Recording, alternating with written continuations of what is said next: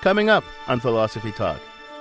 Every serious philosopher should realize that Hegel was the outcome of the German idealist movement that Kant had begun. Dialectic, Zeitgeist, the end of history, the philosophy of Georg Wilhelm Friedrich Hegel, one of the most profound thinkers of the 19th century. It's Hegel's view that the human spirit in history is both trying to realize its idea of itself, and in the process of that, it changes what it is. Hegel, profound and obscure. Hegel's famous saying was that the rational is actual and the actual is rational. He thinks even human bad behavior plays a rational role in history. Our guest is Allen Wood from Stanford University. You could say that for Hegel, history ends in the present. The philosophy of Hegel, coming up on Philosophy Talk after the news.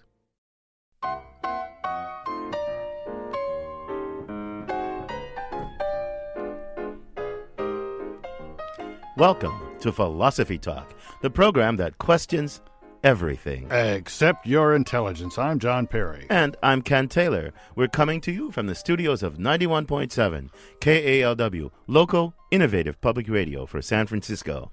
But we're continuing conversations that began at Philosopher's Corner on the Stanford campus. And from that oasis of thought, they migrate to this oasis of the air, and from the air to the internet via our blog. I don't know what kind of oasis that is. The blog.philosophytalk.org. And now you can listen to the best of Philosophy Talk anytime, anywhere by downloading one of our podcasts.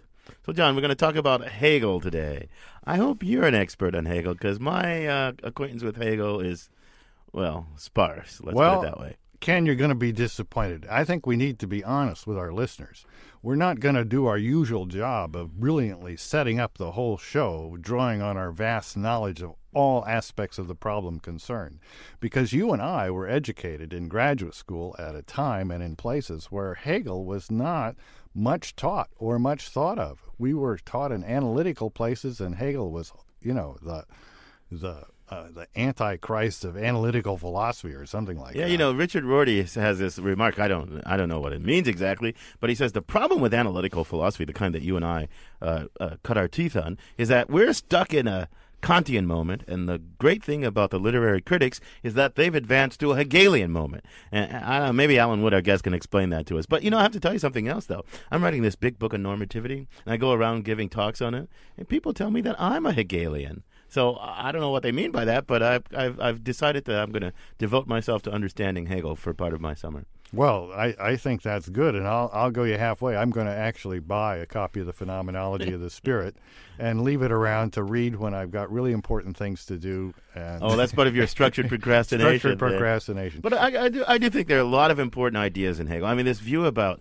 history and the development of consciousness, the the growth and decay of normative community over time, and you can tell a historical narrative about that, and the way ideas come about and change and converge on something kind of true and deeper and more absolute. I mean, he's got lots of ideas, you know, and he, and he did influence lots of subsequent philosophers, not just continental philosophers, but the pragmatists are in one way kind of Hegel Hegelians in a certain sense. Well, you know, if you think about our colleague Richard Rorty's remark, it's it's kind of thrilling to think of this coming hour as as that moment in our our development of analytical philosophers, where we go from being stuck in about 1789 when Kant wrote the Critique of Reason and get updated to I don't know what 18 or 10 or whatever it was when Hegel wrote the Phenomenology of the Spirit.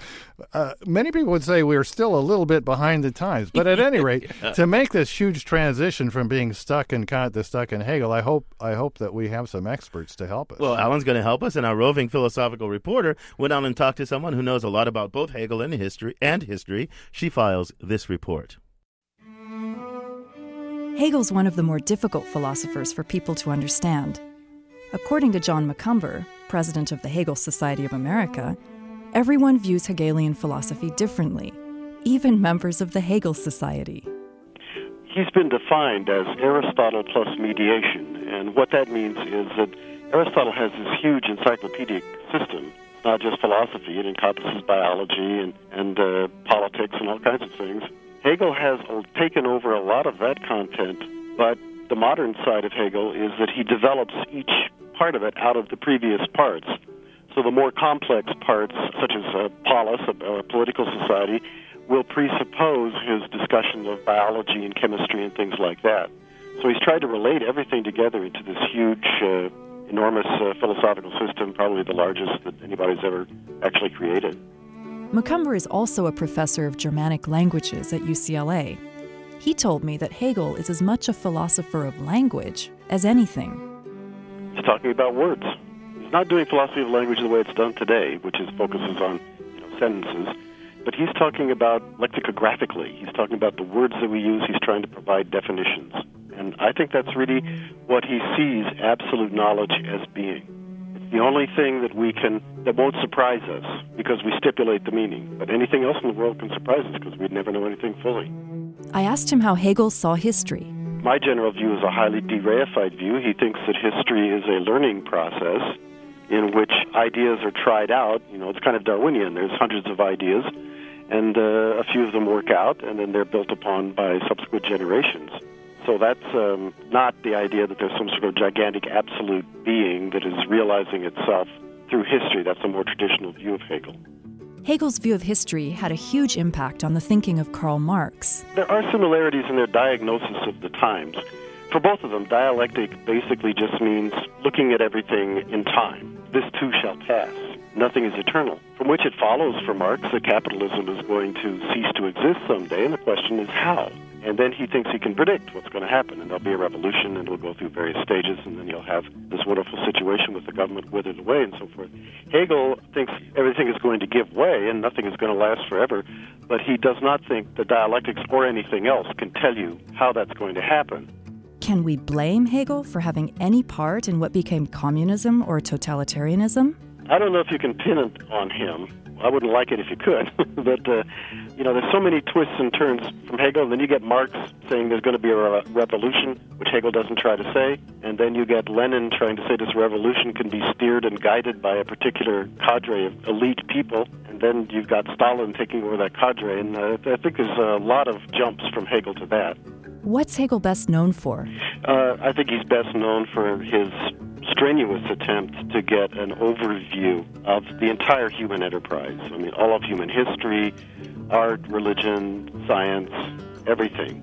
For Philosophy Talk, I'm Polly Stryker. Want to hear more? You can find the complete episode on iTunes Music, or for unlimited listening, become a subscriber at philosophytalk.org.